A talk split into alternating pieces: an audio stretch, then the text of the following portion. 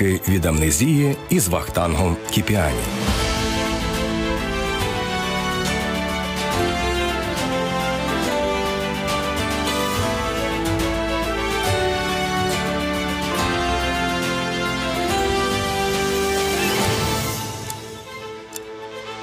Хто і коли забороняв українську мову?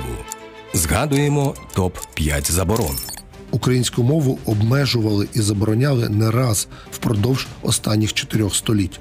І коли у 1991-му ми проголосили незалежність, здавалося б, вона вже не зазнаватиме утисків. Ми виокремили топ 5 заборон нині державної мови. Пропоную згадати найважливіші. Ліки від амнезії. 30 історій про українську незалежність. Українську мову піддавали утискам ще з часів правління Петра І. У 1720 році російський цар наказує заборонити книгодрукування українською мовою і вилучити українські тексти з церковних книг. Тоді в Україні вже діяли Острозька та Києво-Могилянська академія, була низка братських шкіл. При більшості з них були друкарні, які випускали українську літературу. У 1729 році інший Романов, цар Петро II, розпорядився витіснити українську зі сфери юриспруденції та діловодства. Те, що за часів Гетьманщини було нормою, стає історією. Починається доба всевладдя російської мови. Катерина II проти української мови. Широкомасштабну діяльність із заборони української мови розгорнула російська імператриця Катерина II, яка посідає перше місце у нашому рейтингу. Приміром, у 1763-му вона заборонила викладати українською у Києво-Могилянській академії. До указу імператриці у Києво-Могилянській академії понад століття слухали лекції українською мовою. Студентами Могилянки були гетьмани Іван Мазепа, Пилип Орлик та Павло Полуботок. Однак після 1763-го в стінах академії не прозвучало жодного українського слова, каже мовознавиця Лариса Масенко. Продовж усього свого існування імперія хотіла асимілювати безперечно українців. Що таке означає слово асиміляція? Уподібнення. Тобто знищивши мову як основу е, відокремленості, як основу окремого етносу, окремої нації, е, таким такий спосіб Російська імперія хотіла влити українців власне в. Слити разом з російським етносом до Катерини II ніхто з російських імператорів не насмілювався запровадити настільки радикальні обмеження у найавторитетнішому навчальному закладі Східної Європи. До того ж, випускниками Української академії були й відомі просвітники Москви, зазначає історик Григорій Савчук. Російський такий вчений Ломоносов, якого вони показують як перший такий суто російський великий вчений. Ось він, здобувши освіту в духовній семінарії у Москві, мусив вищу освіту здобувати в Києво-Могилянській академії для того, щоб вирушати потім на навчання за кордон. Врешті політика Катерини II та її наступників на престолі призводить до закриття Києво-Могилянської академії у 1817 році. Натомість у приміщенні української Альма-Матер створюють православну семінарію. Окрім цього, у 1769-му підконтрольний імператриці синод Російської православної церкви заборонить україномовний буквар. А 1775-го Катерина II зруйнує головний осередок українства Запорізьку Січ, а з нею закриються і всі українські школи, які давали освіту козацькому народу. Валуївський циркуляр на другому місці у топі Валуївський циркуляр. 30 липня 1863 року міністр внутрішніх справ Російської імперії Петро Валуєв наказав припинити друк освітньої, духовної та наукової літератури українською мовою. За однією із версій, причиною появи Валуївського циркуляру вважають переклади на українську мову чотирьох Євангелій. Ці тексти на розгляд синоду для отримання дозволу на друк надіслав філолог Пилип Морачевський.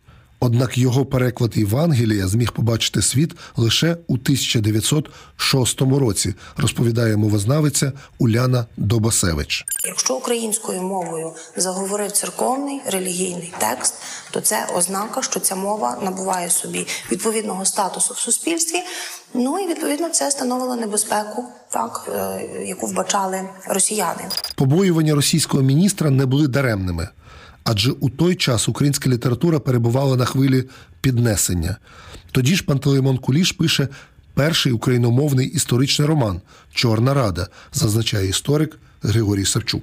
Після Кримської війни почалась певна лібералізація. Коли в Петербург пос- повернулися заслані члени Кирило Мефодійського товариства, Шевченко повернувся, Куліш відкрив свою друкарню, з'явилася література нова, Марко Вовчок, народні оповідання, і почали відкриватися основне недільні українські школи. І для них почали видавати підручники. Розпорядження міністра внутрішніх справ Петра Валуєва було таємним і адресувалося цензурним комітетом. У документі зазначалося: никакого особенного малоросійського язика не було, нет і бить не може. Проте не усі книги українською мовою тоді зазнали заборони, визнає Лариса Масенко. Єдине, що вони дозволяли певний час, це існування літератури на українській мові. Вони не вважали це серйозним. Так не вважали там Енеїду, появи Енеїди чимось, що загрозливим. Така собі сміховина на московський лад, як писав Шевченко.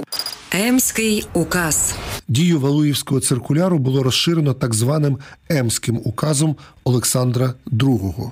Підписує його російський імператор 1876 року під час відпочинку на німецькому курорті. Звідси і назва документу. 11 пунктів Емського указу витісняють українську мову аж на три десятиліття. Слово Григорію Савчуку. заборонив друкувати в Росії оригінальні твори і переклади українською мовою. Виняток було зроблено для історичних пам'яток і балетлистики, але треба при цьому було користуватися тільки російським правописом. Ну, це приблизно, як пам'ятаєте, Гоголь вечора на хуторі близь Диканьки, де українські слова передають російським правописом. І всі ці друки підлягали попередній цензурі. А крім того, заборонялися театральні вистави і читання української мови і друк українських текстів до музичних творів. Прийнято вважати, що до підписання Емського указу Олександра II підштовхує меморандум російського державного чиновника Михайла Юзефовича.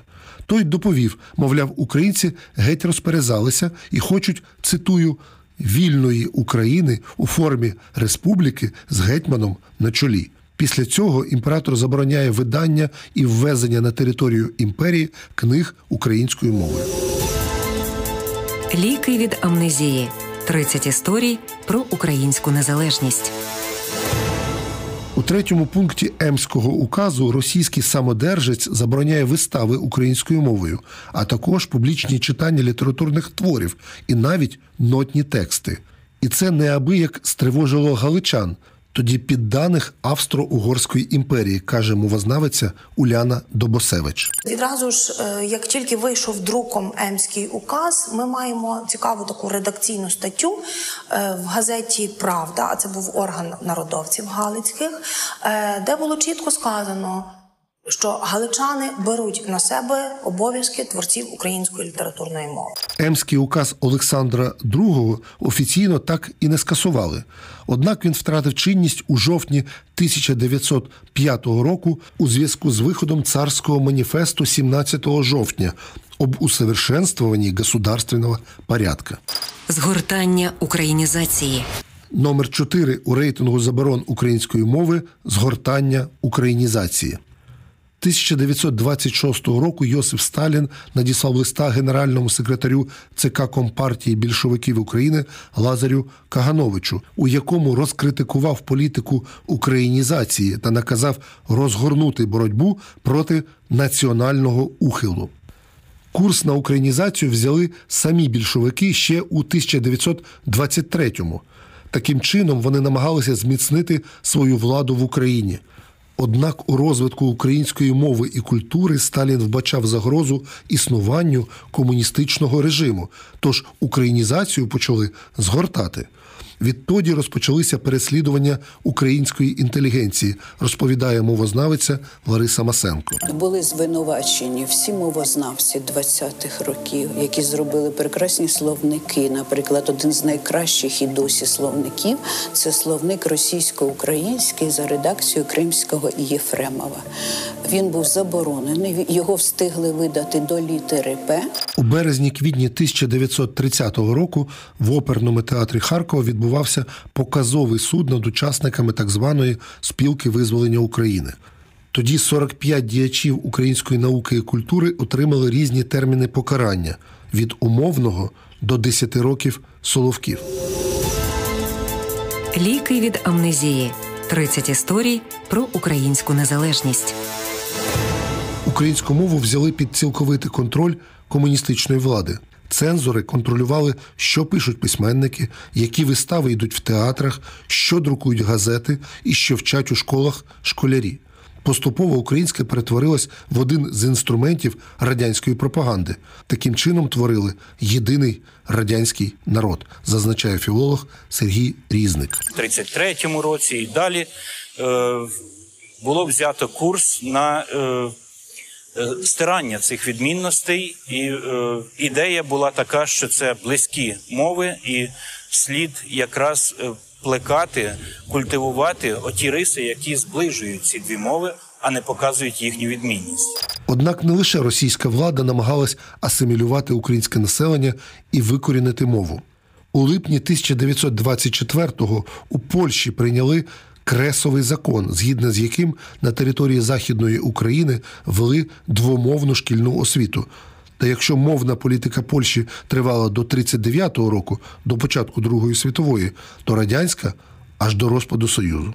Закон Ківалова Колесніченка. Не лише в царській та радянській Росії, а й у незалежній державі українська мова зазнала утиску. Мовний закон Ківалова Колесніченка на п'ятому місці у нашому рейтингу. Законопроект про засади державної мовної політики був внесений народними депутатами Вадимом Колесніченком і Сергієм Ківаловим влітку 2012-го. Попри те, що українська залишалася державною, цей закон значно розширював використання регіональних мов, у першу чергу російської, пояснює мовознавець Павло Гриценко. За суттю це закон антиконституційний. За суттю і за результатами його і дальшого застосування.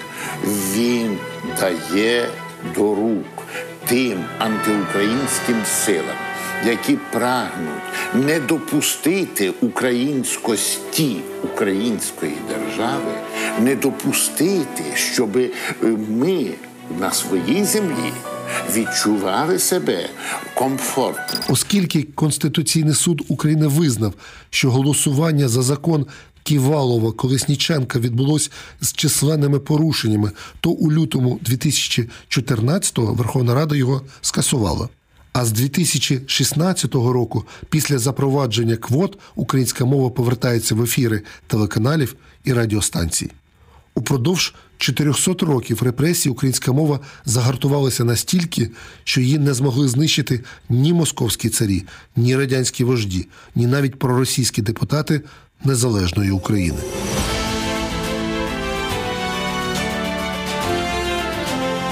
Ви слухали ліки від амнезії з Вахтангом Кіпіані. Можливо, у вас теж залишилися спогади про історії, які звучать у нашому подкасті.